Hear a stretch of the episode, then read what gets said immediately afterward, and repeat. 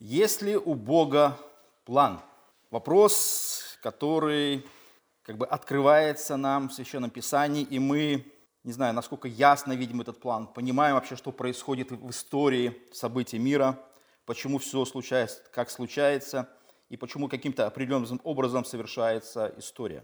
Если говорить о человеке, то человек тоже имеет какие-то планы, но все планы человека, они сосредоточены на протяжении лишь его короткой жизни или даже выстраиваются с предположением, что эта жизнь продлится долго, и тогда из этой жизни мы можем строить какие-то планы. Планы на учебу, планы на работу, на профессию, на образование. Вот поэтому человек, он имеет определенные планы, но все эти планы, они, скажем так, скоротечные, они все предполагают, предполагают осуществление вот этой человеческой деятельности, если все состоится определенным образом. Если ты будешь жив – здоров, с тобой все будет более-менее хорошо, и тогда ты сможешь осуществить какие-то вещи, которые, э, скажем, от которых ты очень сильно зависишь, от разных обстоятельств жизни, от здоровья, которое тост мы всегда произносим, если будет здоровье, то что и планы будут, да, и все будет, и все будет хорошо. Обычно такой самый традиционный а, тост на всех таких торжественных мероприятиях, юбилеях, праздниках рождения все подобное вот происходит в обычной жизни. И люди предполагают, люди желают, люди хотят, чтобы эти какие-то краткосрочные планы успеть родить детей, успеть выйти замуж, успеть э, получить образование, успеть э, осуществить какую-то деятельность, оставить след в истории, каждый по-разному ее оставляет, след в истории – и много-много чего человек имеет, но все мы понимаем, что это все скоротечно, но человечество даже пытается саккумулировать, э, скажем, вот какие-то знания, какой-то опыт, через что-то реализоваться, каким-то образом продлить вот как бы человеческое существование э, в истории. Все понимают, даже, даже безбожники понимаешь конечность всего, конечность физического мира, поэтому все усилия безбожных людей зачастую направлены на то, чтобы продлить жизнь, найти какой-то эликсир бессмертия. И с э, прекращением, скажем, свечения Солнца и нашей там, Вселенной или планеты, э, нашей космоса определенной части, переместиться куда-то в более благополучное место. Освоение космоса, перемещение людей, там создание каких-то колоний. Все вот эти, мы знаем, фантастические вещи, планы люди пытаются осуществить. Хотя даже ближайший к нам э, спутник Земли Луна, туда и то зачастую довольно сложно приземлиться даже, что и было сделано недавно российская лунная, скажем, программа, которая просто не смогла физически посадить туда э, спутник, он просто, скажем, промахнулся и разбился. Все довольно сложно, и поэтому человечество вот борется вот за такое, скажем, продлевание и строит планы на будущее, даже человечество каким-то образом осваивает, добиваясь, осуществляя, но это не касается, естественно, э, вечности, то что люди понимают, скажем, конечность всего, даже Вселенной, которой они определяют возраст, ее местоположение, и все вещи связаны, но по сравнению даже со Вселенной короткосрочность человеческой жизни это вообще, скажем так, как, как сказал в послании Яков, что это трава, которая вот буквально раз, и она засыхает, и человека нет. Ни славы нет, ничего нет, ничего не остается, довольно все, все быстро происходит. Поэтому это не совсем аргумент, за который можно схватиться. Поэтому, когда мы, э, как грешные и смертно-конечные люди, ищем смысл бытия и своего особенно личного бытия, поэтому для нас очень важно, когда мы оказываемся в христианской церкви, в руках с, э, с Библией, то мы понимаем, что у кого-то есть тоже план – но этот план имеет а, глобальный, глобальный замысел, глобальный вечный замысел. И мы можем быть частью этого глобального вечного замысла. И это очень вдохновляет, очень вдохновляет нас настолько, что мы, скажем, просто радуемся тому, что у кого-то есть что-то более, скажем, длинное, нежели человеческие какие-то планы, на, как иногда бывает, строят планы на страну, на город, на какую-то перспективу на будущее, которое в сегодняшнем мире вообще туманное, туманное, особенно когда человечество так сильно вооружилось ядерным оружием, что каждый раз все боятся, чтобы кто-то из стран, имеющий это ядерное оружие, не нажал первую э, кнопку по уничтожению мира. Не нужно этого бояться, не нужно этого бояться. Все в руках Бога. И кнопки и пальцы, который может нажать эти кнопки в руках Бога. Не человек управляет Вселенной миром, даже человек что-то создает ужасное и пытается что-то, какие-то планы осуществить. Мы знаем, в истории ни одна империя упала. Ни одна империя упала, и когда божественные пророчества были по поводу какой-то из империй, Божий, Божий пророк Даниил говорил там одному из тоже, скажем, руководителей очередной империи, что ты вроде бы красивый, но ты стоишь на глиняных ногах. Это та статуя, которая падала, и не знали, как объяснить почему она упала, и вот это все, что падение империи осуществится. Какие бы мощные, глобальные, эм, кто бы ни пытался претендовать на главенство мира, ничего этого не осуществилось в истории. Человек предполагает, а мы знаем, а Бог располагает. Бог управляет, Бог управляет. И написано, Бог ставит, и Бог направляет и народы, и царей, и кого, и кого угодно, и мысли, и чувства. Поэтому не нужно этого бояться не нужно бояться, потому что не, не, мы не во власти человека, не во власти человека, а во власти Бога, в руках Бога, и вся человеческая история, и все, что бы не осуществилось. Особенно верующим так точно особо, скажем, мы, конечно, как, как, как, все равно мы как смертные в каком-то, в каком-то плане, как человеческое тело, но мы все время пытаемся довериться Богу во всем, что в ней происходит в жизни. И вот этот последний момент, когда мы приблизимся э, границам нашей физической смерти, нашего тела, тоже, тоже это, скажем, процесс верения себя Богу, верение Богу в этом новом опыте, которого у нас еще нет, но который уже перенесли другие. Все святые перенесли этот опыт, они могут нам сказать, да ничего страшного, ничего страшного, это лишь мгновение, которое осуществится. нам страшно это мгновение, каждый раз это страшно, но э, Священное Писание и воскресший Христос говорит, что все замечательно, ребята, вот, вот, вот реальность новой жизни и бытия, которую мы ждем. Поэтому, когда мы говорим о Боге и о том, что у Бога есть план, а так и есть, потому что насчет плана Божия мы видим определенные тексты из Священного Писания, потому что история, которая осуществляется, это не просто набор событий, случайных событий, которые осуществляются в истории, абсолютно нет – и вопросы, связанные с, у любого мыслящего человека, как и почему все происходит, как это отображается в нашем образе жизни, истории стран, Вселенной, как это все осуществляется. Христианин заключает э, или отвечает на, на вопрос о том, что у Бога есть на самом деле план, и в этот план включает в себя все происходящее. В этот план включает все происходящее, абсолютно все. У Бога нет ничего, чтобы не было под Его контролем. Ничего абсолютно – Потому что вот эти размышления о власти Бога, где эта власть распространяется, она абсолютно до, до такой степени, что самая последняя частичка Вселенной, атом Вселенной в руках и под контролем Бога.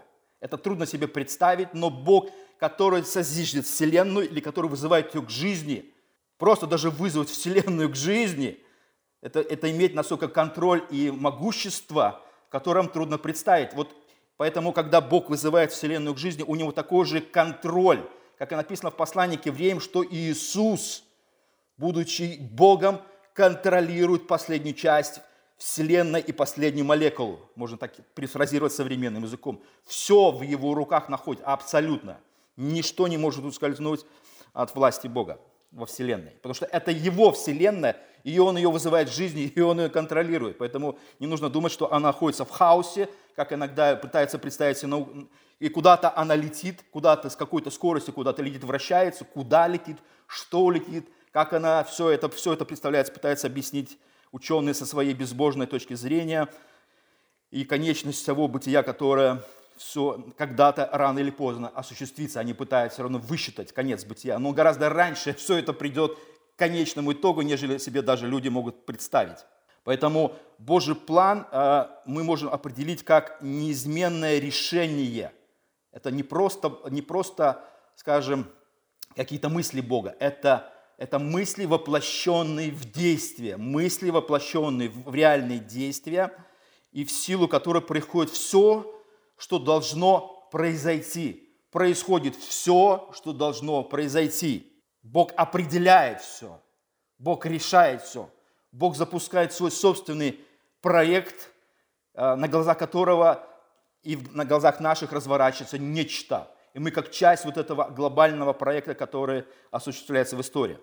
Божий план можно сравнить с, э, с, с планом архитектора, который замыслил строение здания. У него есть план, он предполагает, как это все высчитывает, чертит, э, думает, делает проект, защита проекта и много чего, а потом осуществляется уже преступление, фактически приступают к строительству вот этого э, задуманного здания, этого замысла, который задумал архитектор. Это в любом, в любом, скажем так, человеческом, скажем, части жизни все это осуществляется. Это может быть бизнес, это семья, все что угодно. Человек замысливает и начинает осуществление. Он думает, будет вот так, так, так, я так или так хочу, и человек идет к этой как бы цели, осуществляя ее. Поэтому природа божественного плана, она удивительная, и она, скажем, упирается и открывается в Священном Писании из вечности. Вот как бы, знаете, приоткрывается некая шторка, либо какая-то комната, в которую мы заглядываем и смотрим, как это все происходит. То Священное Писание нам, как бы, это есть окно, окно в планы Бога и в, и в то, что мы видим разворачивается на наших глазах в истории. Например, мы посмотрим, вот что Бог говорит э, в некоторых э, отголосках о том, что происходит. Вот Давид говорит следующее о себе – зародыш мой видели очи твои. В твоей книге записаны все дни, для меня назначены, когда ни одного из них еще не было. Для меня назначенные дни, говорит Давид. Бог определил жизнь Давида. Бог видел Давида тогда, когда Давида еще не было. Не в зародыше еще его не было. И зародыш Бог уже призвал к жизни. И в планах Бога Давид должен был родиться. Это вообще удивительно, да? Это не просто, знаете, мы, а, скажем, пытаемся предположить, что у нас будет мальчик или девочка, что это не в наших руках, даже этот процесс мальчика или девочки не в наших руках там, да, абсолютно, это будет, не будет, получится там некоторые бездетные семьи, кто-то не выходит замуж, и много всяких моментов в истории, все, что может быть, но это не касается Бога. Бог не так разговаривает, или не Бог не так определяет историю, не случайностью. У Бога все настолько под контролем, что Бог, если хочет, чтобы был Давид, Давид, то Давид будет. Давид будет, и Бог знает, что Давид будет, и не просто будет, а Давид говорит о себе так. Для меня назначенные дни, когда еще ни одного из них не было. Ни одного из них не было. Бог уже определил меня, Бог уже решил, я хочу, чтобы был Давид. Да? Это, это удивительно, это вообще потрясающая мысль. Давид рождается в истории через несколько тысяч лет после создания а, мира и появления Адама с Евой. И это кажется, поколение, поколение, вы считаете поколение, да? И чтобы никто в этом поколении, через которое будет Давид, не погиб – не умер, не заболел, ничто не произошло, ни, камень на, ни в яму не провалился, ни камень на голову не упал, ничего не случилось, не, не, не сгорел, э, не погиб на войне, ничто не случилось. Родители Давида должны были быть, и Давид должен родиться. Вы представьте, насколько нужно контролировать процесс рождения Давида, и кто может это сделать, когда Давида еще нет. А Бог говорит, через несколько тысяч лет ты будешь ты будешь. Я хочу, чтобы ты был. Удивительно. Поэтому Бог а, не человек. Поэтому, когда мы говорим о планах Бога, которые открываются нам в Священном Писании, они просто завораживают. Если просто вдуматься о том, что происходит и частью, частью чего мы, мы являемся, это просто потрясает. Или, например, второй слайд, Павел тоже говорит о нас. Вот, вот мы, мы, которые должны быть вызваны к жизни – Современный перевод РБО, он так более иногда какие-то моменты там отображаются.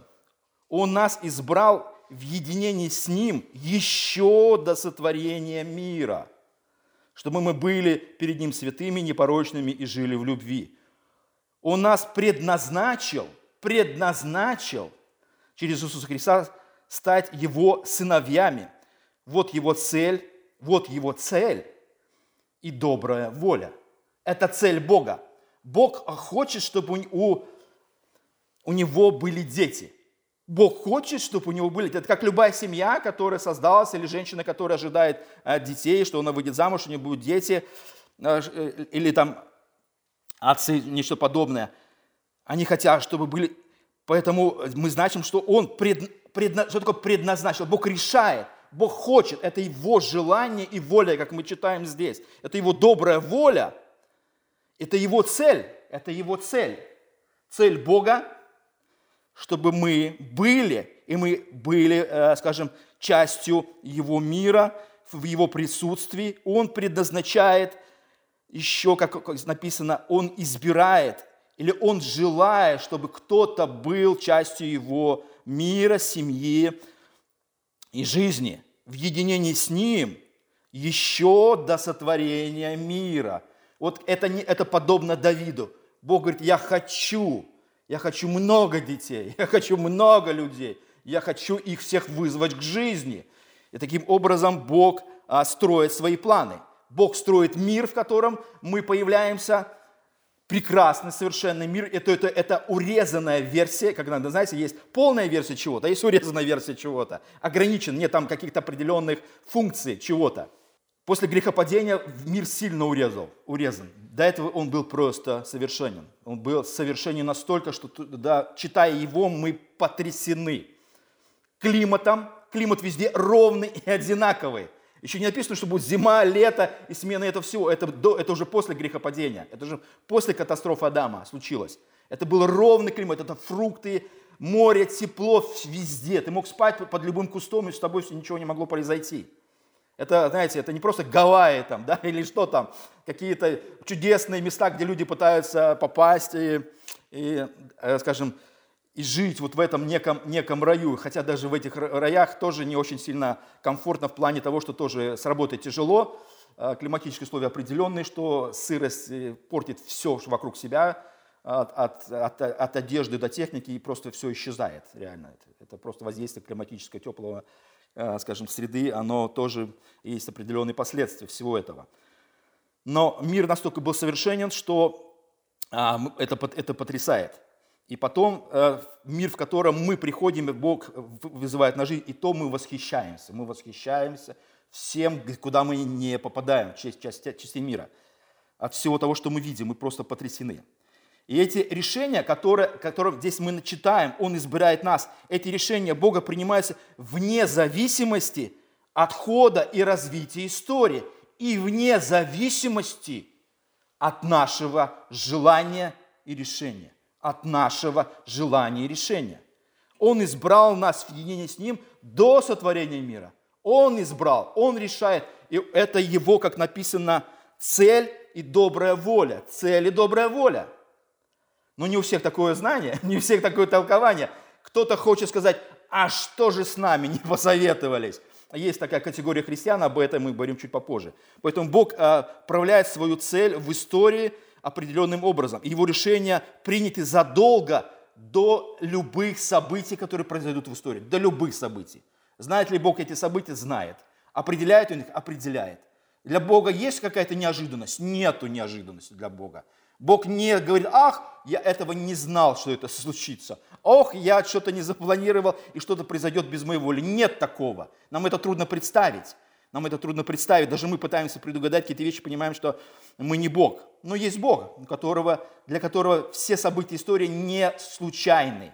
Они запланированы, они осуществляются по определенному божественному плану. Если кто-то думает, что что-то вышло из-под контроля, иногда кажется, какие-то события в мире вышли из-под контроля, очередная война, очередное смятение народов, очередные какие-то вещи в мире совершаются, и думаем, Боже, что, когда же все это закончится? но не так все у Бога. Или, например, мы смотрим третий слайд. Павел также продолжает свое откровение следующими стихами. «Он спас нас и призвал своим святым призывом не по нашим делам, но в силу своего замысла, в силу своего замысла и по своей великой доброте. Он одарил нас ею через Христа Иисуса еще до начала времен и теперь сделал ее зримой явлением нашего Спасителя Иисуса Христа. Что-то Бог замыслил, и потом этот план становится явным. Явным это для, для нас, как спасенных. Мы понимаем, что так бы мы растворились в небытие, или что-то с нами было бы не очень хорошее, либо навсегда исчезли, как думают безбожники, либо погибли в неверии, осужденные навсегда. Но мы понимаем, что некая перспектива для нас совершенно другая. Он нас замыслил, Он осуществляет свой божественный план, и Он это являет видимым образом. Мы видим это, мы часть этого видимого плана. Мы видим, что вот мы часть этого плана. Понимаете, мы участники этого плана. И Бог это делает настолько явным и видимым для нас, но не для всех. Не для всех. Безбожники этого не видят, не понимают, не участвуют. У них совершенно друг, другое представление о Боге, о своей будущности. И, как пишет Священное Писание, люди, лишенные надежды. Это вообще это страшно. Когда у людей нет надежды на будущее, да, это, это просто ужасно. Это самое ужасное вообще, что может быть, когда у тебя нет надежды. Вот нет надежды. Все, ты понимаешь, что ты обреченный, обреченный на смерть, на погибель, на, без, на бесславие, на все что угодно. Это очень довольно ужа, ужасные вещи. Поэтому многие исторические события в мире пытаются а, люди, которые получили огромную полномочия или власть, пытаться остаться в истории. И самым ужасным образом. Самым ужасным. Чтобы запомнили их, а, скажем так, через какие-то вещи. Люди думают, что вот так вот они все-таки зафиксируют свое пребывание в мире. Вот. Не считаясь на жизни, судьбы, смерть, благополучие, все, что, все что угодно. Это ужасно вообще, что может быть. Но так, так оно есть, так оно есть. Это, это сила человеческой греховности, это сила человеческого безумия, это вещи, связанные с дьяволом, когда он хотел тоже оставить след в истории, быть подобным Богу. Подобным Богу сяду на престол и буду подобен Всевышнему, как он говорил. Буду подобен, вот это подобие, запечатление, сила, власть, э, э, как это, которая есть только у Бога. Он тоже захотел, чтобы это была часть и его. Или мы, например, смотрим а, Откровение 13 главу, 4 слайд – Ему поклонятся все жители земли. Речь идет об Иисусе, имена которых не вписаны в книгу жизни Агнца, ягненка. Это про Иисуса. Предназначено в жертву прежде, чем создан был мир. Прежде чем создан был мир, Бог уже определяет план. План. И в этом плане есть и грехопадение. Почему тогда ягненок является? Почему Спаситель должен быть? Для Бога э, падение Адама – это не то, что он не знал. Вопрос всегда заключается в том, зачем нужно Богу осуществлять то, что ты знаешь, что случится. Зачем? Мы не знаем ответ.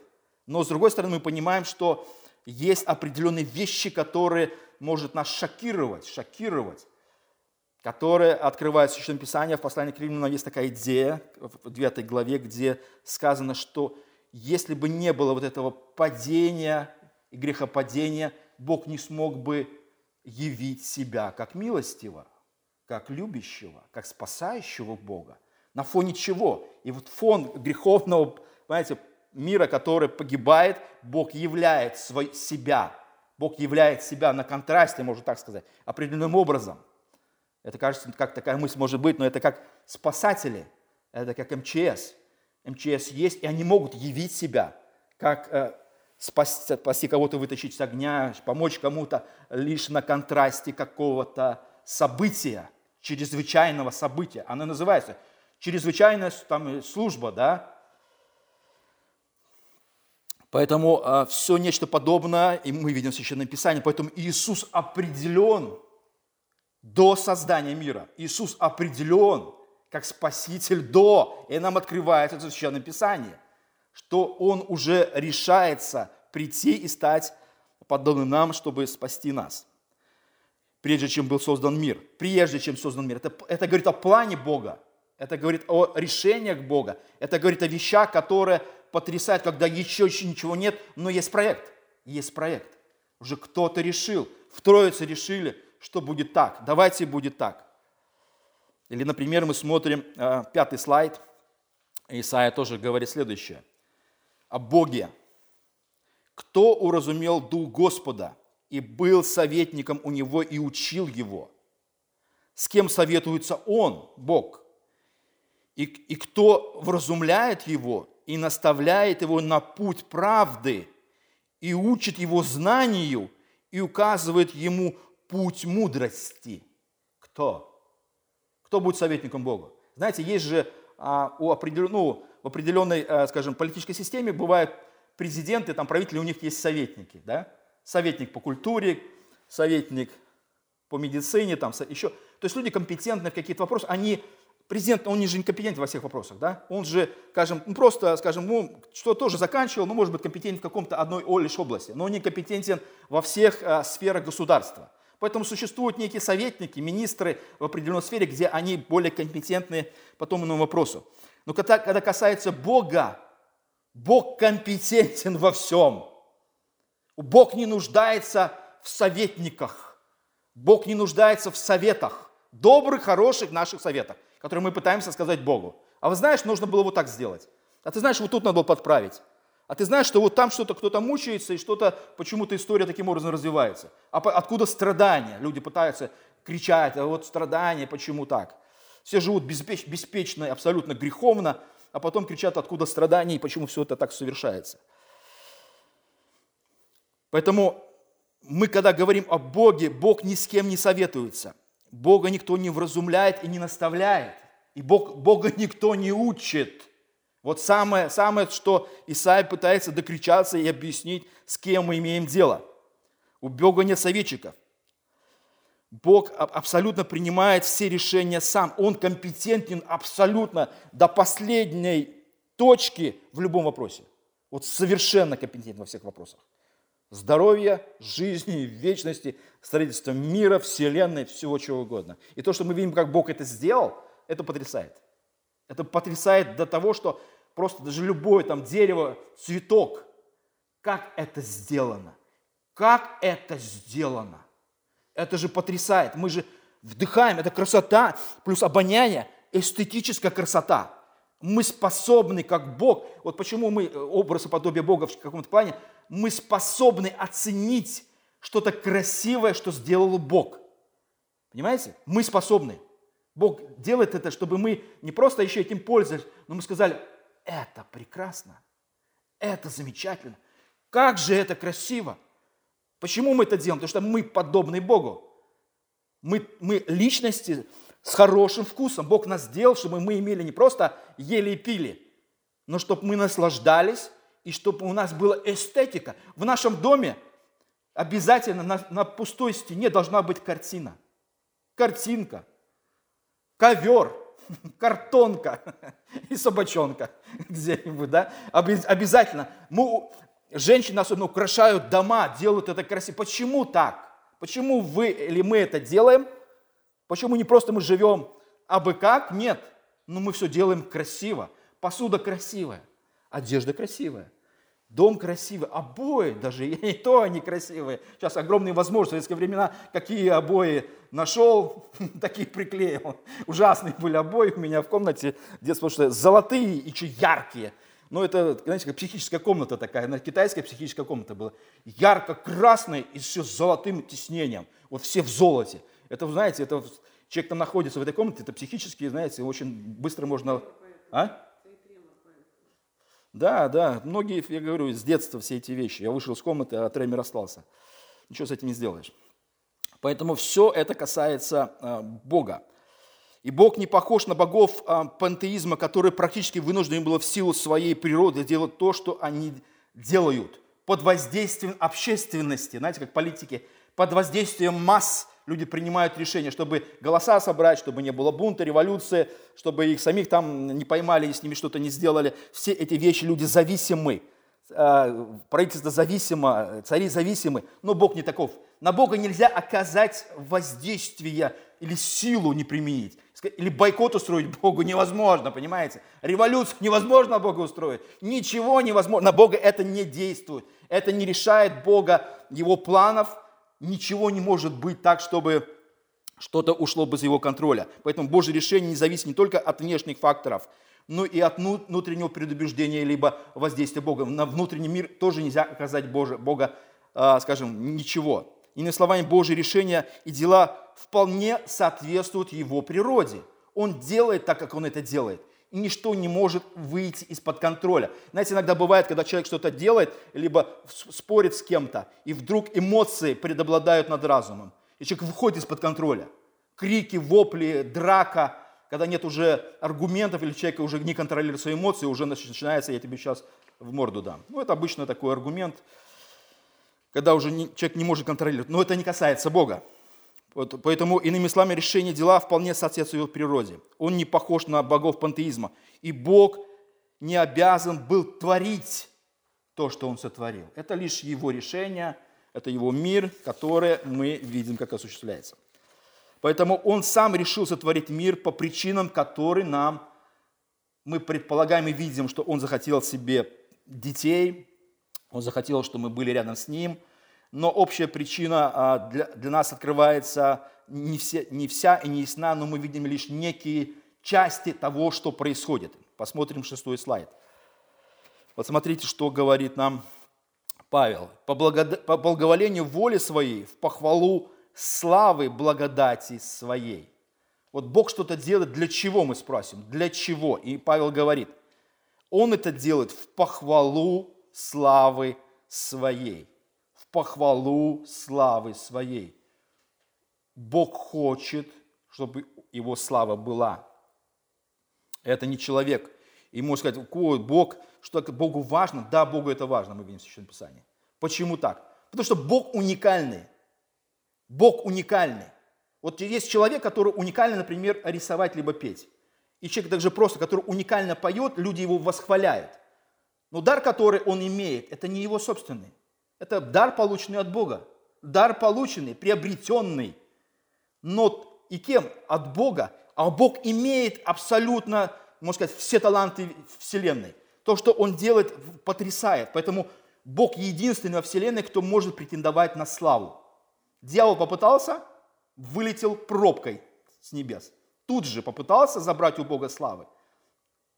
И тут же вылетел пробкой. И часть ангелов тоже вместе с ним. Третий ангел, как мы читаем в Священном Писании – Поэтому Бог все делает в похвалу славы своей. Для Бога это важнее всего. Можно сказать, вот что для Бога самое важное? Не человек. Вы не думайте, что мы самые важные. Люди думают, что мы самые важные Бога. Нет.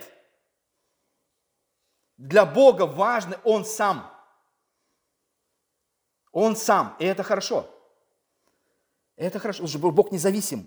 Он не зависит от, от знаете, как бывает так, что а, кто-то зависит от детей, и смысл жизни только в детях. Да? Детей нет, и нет, и нет смысла. Но это глупость, это полное, а, скажем, изобретение дьявола. Я как-то на одной из бесед с неверующими людьми а, проводил занятия для неверующих. На меня пожаловались, меня удалили с группы на полтора месяца. На меня пришла кляуза о том, что я лишил женщину смысла жизни. Потому что одна женщина неверующая говорила следующим образом. Я, я говорил про смысл жизни, про ее личное спасение, про выбор, который, что она будет в вечности лично – а она сказала, я родила детей, и в этом смысл. Я сказал, что не в этом смысл. Вы должны прежде всего оценить себя и э, желать своего собственного спасения, а не жить только, ваш смысл только в детях. Она пошла и пожаловала старшему пастору, меня сняли с служения. Потому что я лишил человека смысла жизни. Я же не об этом говорил. А человек вот воспринял как личное оскорбление либо обиду. Понимаете? Я вылетел пробкой на полтора месяца, потом я вернулся в служение, и уже потом никто не мог меня оттуда выкурить ничем, понимаете? Потому что уже, э, скажем, было невозможно. Я уже понял стратегию, понял, что э, пытались манипулировать. А пастор испугался, что э, люди перестанут ходить, а людей стало ходить больше. Люди стали проводить других людей. И группа трещала уже от людей, понимаете? Поэтому все, все, все очень относительно. Поэтому а, смысл, а, прежде всего, Бога, Он сам. Мы должны это запомнить навсегда. Для Бога самый важный Он, сам для себя, не мы. Не мы. Бог всегда был блаженный, счастливый сам в себе и всегда таким останется навсегда. Мы появившиеся лишь потому, что Бог этого захотел, но это не лишает Бога общего смысла Его существования. Бог сам для себя. Он сам в себе счастлив и блажен. И Он все делает для своей собственной славы. И то, что Он нас спасает, это тоже часть Его славы. Он таким образом прославляется – Бог, нам спасение, Богу что? Прославление. Нам спасение, Богу прославление. Вы понимаете? Мы что думаем, что все ради нас, и дети думают, что жизнь крутится только вокруг них самих. Ничего подобного. И потом трагедия семей, когда дети уходят, а муж с женой не знает, что им, им заняться. Потому что у них пустота образовалась, детей нету. И они не могут с собой ни разговаривать, ни жить, ничего не могут. Это полная трагедия. Полная трагедия. Наши друзья нас спрашивали, а вы пошли гулять? А вы с детьми пошли гулять? Я говорю, нет, сами с собой. Как? А почему не взяли детей? А почему мы должны были брать детей? Мы хотели побыть одни. А они все время берут детей, куда бы ни было. Понимаете? То есть вот, вот такой э, подход или такое, э, скажем, такие мысли. Дети выросли и ушли, а ты остался что, один? Нет.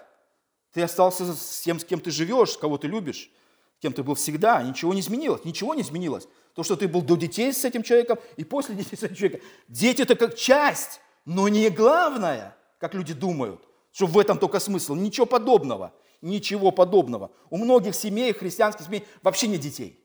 Вообще нет детей своих собственных. Очень много семей таких. Есть семьи, но нет детей. Бог не дал. И что, у них смысл жизни пропал? Или что, служение как-то остановилось? Пасторов много. Пасторов много таких, я знаю.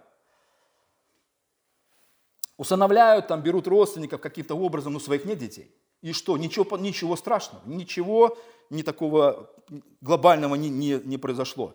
Абсолютно. Это как библейские все истории мы читаем, что одного было дети, другого не было, да? Молилась, и Бог дал. Ну хорошо, ладно, тебе, ну вот, любимая жена, тебе, ну тебе меньше будет детей. Ты хоть любимая, но тебе меньше. А ты не любимая жена, а тебе будет больше. История Якова. 12 колен Израиля. Все мы это прекрасно знаем. Или седьмой слайд посмотрим. Давайте, ладно, сейчас вернемся к шестому. Вот смотрите, еще один, я не почитал его, шестой. И в Откровении написано, «Достоин ты, Господи, принять славу и честь и силу, ибо ты сотворил все, и все по твоей воле существует и сотворено. Все по твоей воле существует». То есть причинно-следственная связь. Тебе, ты достоин славы. Почему? Потому что все сотворено. То есть творение фактически проявляет славу Бога. Бог – это славный Бог. Потому что Он что-то сделает, не просто говорит и обещает. Я приду, и вы все будете счастливы, довольны, богаты. Потом кто-то приходит, программа эти забывается, и все, а потом удержаться. Все это, все, все, это, все это проходили, прекрасно знаем. То, что люди не боги – они могут наобещать, но они не могут это осуществить. Бог может. Поэтому Бог достоин, как написано, принять славу и честь и силу, ибо ты сотворил все, и все по твоей воле существует и сотворено. Все по твоей воле существует. Поэтому ты достоин. Ты единственный, кто во Вселенной достоин, больше никто. Даже когда написано христиане что-то сделали по воле Бога, апостолы, у них такое, значит, есть повеление от Бога. Мы рабыни не стоят, ничего не стоящие, лишь сделали то, что должно. А, а слава-то где? Слава там. А ты что? Ты сделал. Ты работу сделал. А мне за это слава. Все нормально. Слава тому, кому надо слава. Кто, кто дал тебе работу. Бог дал работу, ему слава, от тебя работа. Или седьмой слайд, вы посмотрите. А, Исайя 48 глава. Ради себя, ради себя самого делаю это, говорит Бог. Ради чего? Ради себя. Ради вас нет, меня нет. Ради чего? Себя. Кто главный в этой конструкции? Бог. Ради кого он это делает? Ради себя. Бог эгоист? Нет. Мы можем быть эгоистами. Это к человеку относится, но не к Богу. Вот Бог не может быть эгоистом. Понимаете? Бог вот в это... Люди пытаются сделать из Бога эгоиста. Потому что когда они читают, ради себя, ради себя самого. А, мы, а это, знаете, ради себя это только, только для себя живу. Это кажется эгоизм такой человеческий, да? Но к Богу это не касается. Потому что мир его, все его, ему все принадлежит. Он сам это все создал для себя. Он мог этого не делать, но он сделает. Поэтому, когда Бог делает, это уже не эгоизм.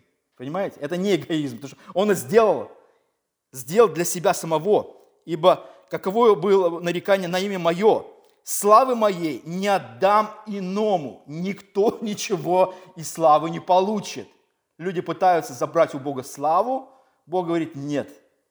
Дьявол попытался, ему это дорого стоило. На вечное осуждение. У дьявола нет, как у людей, после его падения э, возможности спастись. У человека есть, у дьявола нет. У ангелов нет, которые ушли за ним. Вот ангелов не касается спасения погибших. Дьявола не касается спасения. Как один, один пастор в одной церкви сказал, что нет, все-таки Бог предоставил и для дьявола возможность спастись. Я говорю, каким образом? Бог помещает его на тысячи лет на цепи в бездну, в откровение, а потом, когда он выходит, он выходит опять злой, как собака. Он посидел тысячу лет, ничего не вынес для себя, не покаялся, вышел, но Бог ему дал такую возможность. Я говорю, очень интересная идея, но еретическая. Потом я эту идею услышал у, у Спержина, когда Спержин сказал, будут такие проповедники, которые даже будут пытаться спасти дьявола. Я думаю, о, я знаю такого проповедника. Я знаю, что даже что он пастор церкви. Он пытался спасти дьявола. Он пытался. Почему? Потому что армянство иногда заходит в безумие. Они даже безумием а армянства пытаются спасти того, для кого оно не предназначено. Для дьявола и ангелов, которые шли вслед за ним. Да, я потом, когда читал Спержина, я просто сказал, да не может быть. Когда Спержин жил, когда я знаю этого человека, я знал человека уже в 21 веке, а Спержин жил еще в 19. Удивительно, да? Спержин знал, что будет такой пастор, который пытается спасти дьявола. Да, да, да, все, все так и есть. Бог не отдаст своей славы иному. Или в Ефесянам дальше написано, совершающий все по изволению воли своей. Бог все делает, как ему угодно. Никто не может на Бога воздействовать, указывать, принимать решения вместо Него. Он говорит, я хочу, так и будет. Вот это, вот, это знаете, это, это же не власть там, в, в семье, в обществе, борьба за власть, кто будет главным, да? Нет, с Богом так не пройдет. Бога так, с Богом так невозможно. Бог всесторонне а, принимает решения. Вне нашего понимания решения и нашего желания, и нашей реакции на эти решения. Богу все равно. Богу все равно, потому что представьте, попробуйте принять какое-то решение в коллективе и дать всем голос – это же, это же дурдом будет, понимаете? Пока кто-то не скажет, то нет, подождите, ребята, давайте сделаем, как я сказал. Почему им нужен иногда начальник, который принимает решения? Иначе, ну, иначе хаос, базар, куча обиженных, а, рушится дружба, любовь, коллективы раз, разлетаются, люди уходят, э, хлопая двери с фирмы. Там, ну что, ну вот такое, вот, вот это люди, это люди. Поэтому Бог знает, что с людьми лучше не иметь дела, лучше одному принять решение, и все будет, все будет хорошо. Тем более человек ограниченный. Мы настолько ограничены, мы запомнить тогда не можем а, ни имена, ни, ни, ни телефоны, ничего, а потом лезем куда-то в глобальное. Понимаете? Или, например, мы посмотрим, например, восьмой слайд. Сегодня чуть подольше, просто пастор Георгия нет, поэтому есть немножко времени. Господь говорит, как я помыслил, так и будет. Как я определил, так и состоится. Ибо Господь Савов определил, и кто может отменить это рука его простерта, и кто отвратит ее? Вот божественное решение по поводу всего. Это касается всего. Я помыслил, так и будет. Это решение Бога. Это просто оглашение вердикта. Это не совет, и не просто предложение. Я хочу. Нет. Я решил, так тому и быть. Я замыслил, это все и состоится. И отменить это никто не может. Отменить никто не может. Вы понимаете, в чем еще смысл? Никто не может отменить, что Бог замыслил. Бог никому не подотчетен, никому. Над ним нет никого. У него нет начальника. Понимаете? Пожаловаться не на кого. Кому ты пожалуешься? Кому? Райсобес? Куда, куда там еще у нас? Конституционный суд, что у нас еще? Куда пожаловаться можно? А, вон можно пожаловаться. Вон, да. Вот заявку вон напишите на Бога. Если вы безумный. Или Бог говорит так в Исаии, мой совет состоится, и все, что мне угодно, я сделаю.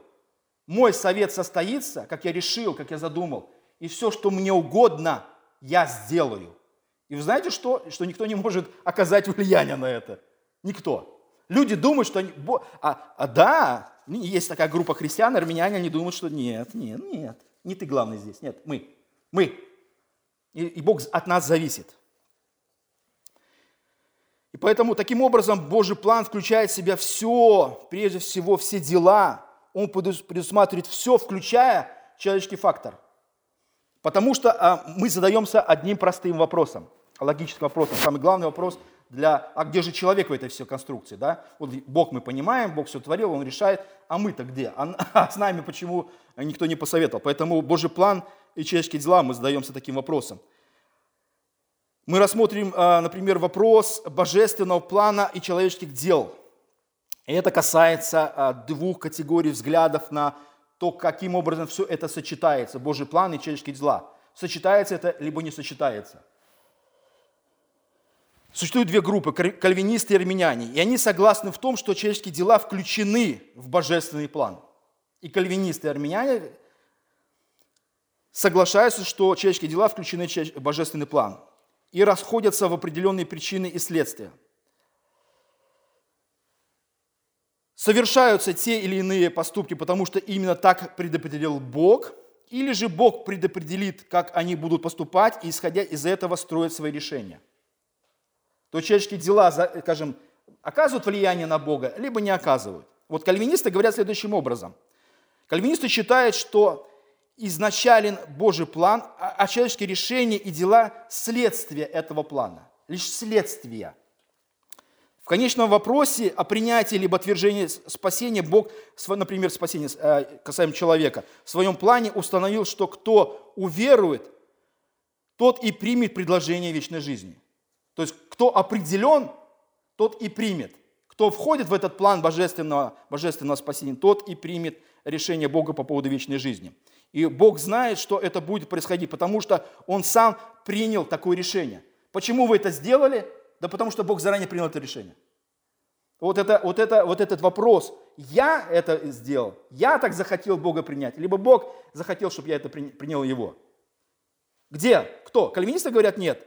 Бог захотел, чтобы именно ты, ты, ты, ты принял Его, и таким образом это осуществляется в истории. Поэтому это также относится не только к спасению, но это также относится ко всем сферам человеческой жизни. Все, буквально все. Особенно, когда реформаторы рассуждали на, в плане того, а, как человек вообще, что он делает в жизни, они доходили до таких мелочей, что буквально все, что ты не делаешь, в мелочах, это уже определено. Вкусы твои, а, желания твои какие-то, вещи, предрасположенность твоя, конкретно твоя каким-то вещам. Почему-то одни любят а, бананы, да, а другие ненавидят их. Почему? Вот почему. Ты же так не решаешь, да? Ты просто их не любишь. А почему? Потому что в тебе заложена уже какая-то нелюбовь. Одни любят оливки, да, а другие сгребают их на край тарелки. Да? Почему? Ну, потому что вот таким образом уже предрасположено существует. Поэтому это все относится и к другим решениям, действиям людей. И Бог не зависит от человеческих решений, как говорят кальвинисты. Бог не зависит от человеческих решений. И суть следственно в том, что Бог предвидит действия людей не в том, что Он избирает к вечной жизни тех, кто знает уверовать, а в том, что Бог заранее определяет этих людей, и Он готовит их для того, чтобы эти люди приняли Бога как Спасителя. Бог. Поэтому суть э, в том, что Его решение делает, делает обязательным определение действий всех, всех людей, которые Он решает каким-то образом проявить себя. Но также существует вторая группа христиан, это армяне, которые со своей стороны делают упор на человеческой свободе. Они же пытаются еще, потому что мы знаем, главное свобода, так все-таки я же не робот, я же все-таки принимаю решение. Я же принимаю решение, я принимаю решение. А почему ты решение принимаешь? Ну, я принимаю. Неважно почему. Поэтому а, они говорят, что Бог позволил человеку использовать данную ему волю и ждет проявления этой воли таким образом. И они строят свое богословие, например, а, на тексте, где сказано следующее. «Придите ко мне все труждающиеся и обремененные, и я успокою вас». Из этого они исходят следующим образом. Они делают предположение, что если существует подобный текст «придите ко мне», то есть призыв, то есть этим образом человек может проявить свою свободную волю, принять Бога, либо отверг, его отвергнуть. Я приду, либо не приду. Я определяю. И таким образом они строят свое богословие. Иисус заключается в том, что в Божьем а, предвидении Бог все-таки считается а, с решением людей. Вот они появятся, они решат что-то, а я посчитаю, ну хорошо, они так решили, я так, значит, буду исходить из... Я буду свои решения принимать таким образом, считаясь, каким образом люди приняли его, и таким корректируя свои планы, корректируя свои решения, подстраиваясь под человека. То есть Бог, получается, зависимый уже от человека и от его решения. Знаете, как в семье рождается, например, маленький ребенок, и кто главный? Родители, либо маленький ребенок, который капризничает, а я так хочу. И все там бегают, бабушки, дедушки, родители перед этим ребенком. И вырастает кто? Эгоист. Большой, глобальный. Все, все крутится вокруг него. Как, сказал один э, пастор по поводу воспитания и строительства семьи и воспитания детей, если вы э, хотите вырастить э, бандита и преступника, не наказывайте ребенка, ничего не делайте, все угождайте, все, что он не хочет, и вы вырастите абсолютного преступника, стопроцентного, который не ограничен и не боится, он выйдет в большую жизнь, и, и он не понимает, что он должен подчиняться законам и правилам жизни других людей. А он скажет, весь мир должен подчиняться мне и вокруг меня. Что хочу возьму, что хочу сделаю, мне за это ничего не будет. Это не семья. Тебе быстро прилетит и быстро за тебе будет будешь в местах не столь отдаленных. Поэтому армяне думают, что выбор Божий относится к каждой человеческой судьбе относительно предведения, которое Бог смотрит, что человек примет какое-то определенное решение. И, следовательно, в котором Бог предузнает, либо а, видит решение человека и корректирует свои планы а, и роль в истории в зависимости от того, что человек пожелает. Пожелает. Представляете, сколько желаний, представляете, сколько решений, представляете, все, учесть каждого, миллиарды человек. Поэтому они думают, что это относится и к спасению, таким образом, желание человека, и это относится ко всем э, сферам человеческим делам и человеческой жизни. И Бог, они говорят, знает, что каждый из нас будет делать и ожидает исполнения э, воли человека, и потом корректирует свою волю под желание этого человека. И они обращают внимание, что дела человека вследствие этого вытекают из божественного а, решение, когда человек уже первичный, а Бог вторичный. И человеческие дела стоят на первом месте. Не Бог стоит со своими решениями, своими желаниями. Что хочу, то и будет. Нет. Нет. Человек, это звучит гордо. И человек определяет все. Так думают безбожники, и эта безбожная, греховная, греховная еретическая идея прилетела э, в христианский мир. Потому что у каждого человека есть выбор, и каждый человек определяет, он личность, он создание Божие, и он главный в этом всем. Но, несмотря на все эти трудности этих вопросов, а, мы смотрим в Священном Писании, что у Библии нет никаких указаний на то, что Бог выбирает людей, исходя из их собственных намерений и желаний. Не так все устроено, не так. Бог не просто заглядывает в историю и смотрит на желание человека. Нет. Бог просто говорит, я хочу Петю, Васю, Колю, Свету, Наташу. Я их призову и вызову к жизни. Я их так люблю, что хочу, чтобы они были. Поэтому это главная концепция Священного Писания. Бог главный, Бог определяет и заглядывает, и входит в эти близкие отношения тогда, когда нас еще нет. Вот Бог, вот в чем его божественность, потому что когда еще ничего нет, Он уже знает нас, как пишет Давид, Он уже видел зародыш мой, Он уже хотел, чтобы я был, и я вот и есть. И когда я есть, я пишу вот этот псалом. Я пишу псалом хвалы, восхваления Бога, что Бог вызывает это меня к жизни. Потому что Бог хотел меня заранее. Поэтому армянская концепция о представлении, хоть и выглядит привлекательно, это привлекательно, Бог считает человека, мы не робот, все красиво, такая картинка. Тем не менее, она абсолютно не соответствует Священному Писанию, не соответствует. Потому что они лишают Бога быть Богом и принять решение по поводу всего. Ты, Бог, здесь можешь принять решение, а здесь, позвени, мы. Мы. Ничего подобного. Ничего подобного. Поэтому Бог создает Вселенную, Бог управляет миром, с человеком, судьбой человека и с всеми существами, которые в этом мире находятся. И Бог решает, как, как решает. Поэтому есть, есть определенная, можно сказать, проблема – которая различается двумя словами – неизбежностью и необходимостью. Неизбежность и необходимость. Неизбежность относится к божественному решению, что какие-то события обязательно произойдут. Какие-то события, это неизбежно, обязательно произойдут. Бог решил, вот такое событие будет, это уже неизбежность. Поэтому э, в этом первом случае человек просто действует в соответствии с божественным решением и выбором. Мы лишь соответствуем этому выбору. Мы находимся в этом решении, в этом выборе, в этом уже решении Бога. И есть второе, а, это необходимость. Необходимость это э, относится к его решению, и оно должно произойти. Необходимость, оно должно произойти. То есть во втором случае он не может действовать вопреки божественному выбору. То есть ты хотел бы, может быть, по-другому, но решение Бога таково, и ты должен соответствовать этому решению Бога. Ты уже неизбежно будешь находиться в рамках этих, которые установлены. Твои желания, весь мир и твоя жизнь, она будет находиться в этих рамках. Мы находимся в рамках климатических, температурных, давления. Попробуй давление скакануло, и что, где мы? Лежим уже и уже в конвульсиях, уже давление чуть-чуть буквально там раз-раз и все. Какие-то магнитные бури, все, и уже человек уже практически без жизни и смерти.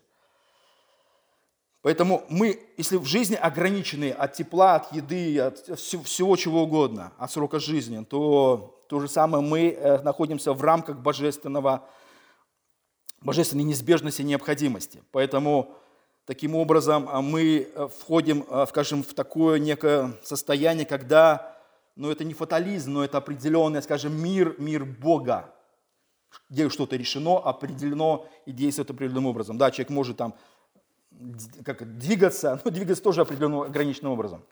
Даже если люди пытаются, а, скажем, выпрыгнуть за рамки чего-то, Бог просто и эти жизни останавливаются.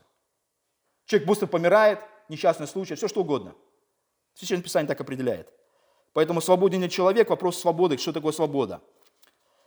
Действующий, они говорят, что человек не действует по принуждению, я свободен делать все, что мне хочется, но свободен человек в своих предпочтениях. Свободен человек, почему я так действую. Человек же не рассматривает, почему я так хочу или почему именно так я действую. Он говорит, ну это характер, наследственность. Что? Откуда это? Откуда? Почему мы так действуем, как мы действуем? Иначе говоря, мы можем лишь предполагать, что Бог все определенно, скажем, ре реализует, но армяне пытаются говорить, что все-таки не, человек все-таки решает, определяет, и Бог зависит от этих решений.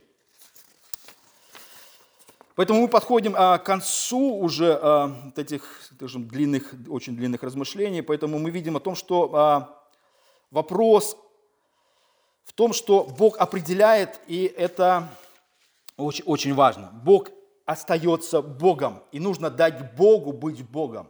Нельзя, скажем, выступать в рамках ограничения Бога в Его планах и в Его действиях.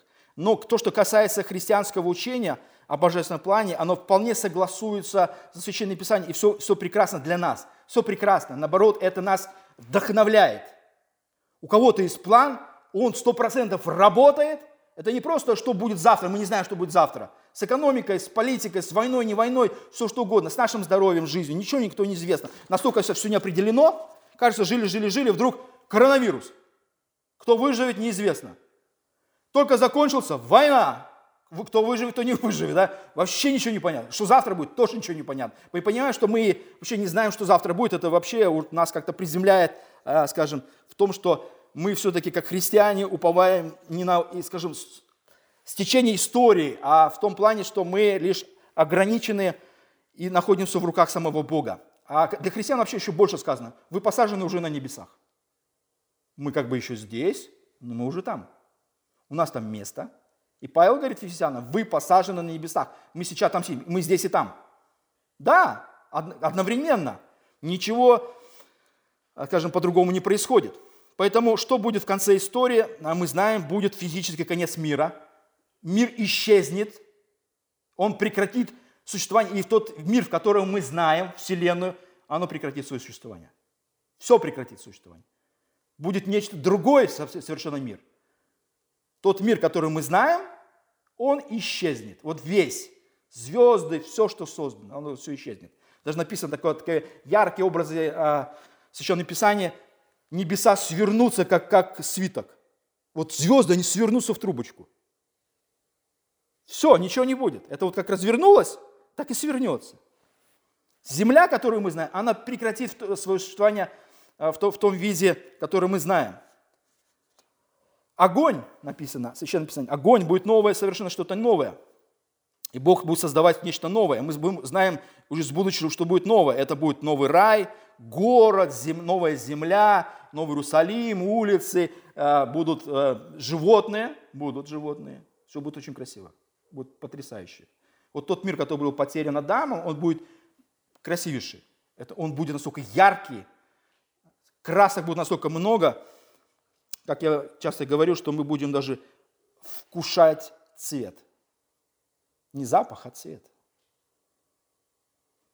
Наши органы будут настолько расширены, что мы будем вдыхать и ощущать всеми новыми приобретенными органами мир, который будет существовать.